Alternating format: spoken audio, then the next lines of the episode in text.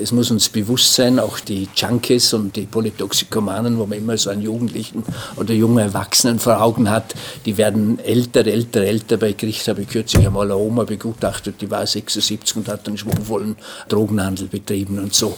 Und als auch die Klienten, die wachsen sozusagen äh, heran und es werden halt alte Süchtige hier sein, die zum Teil alt gewordene junge Süchtige sind, aber zum Teil auch solche, die erst im Alter zu diesen Drogen gekommen sind.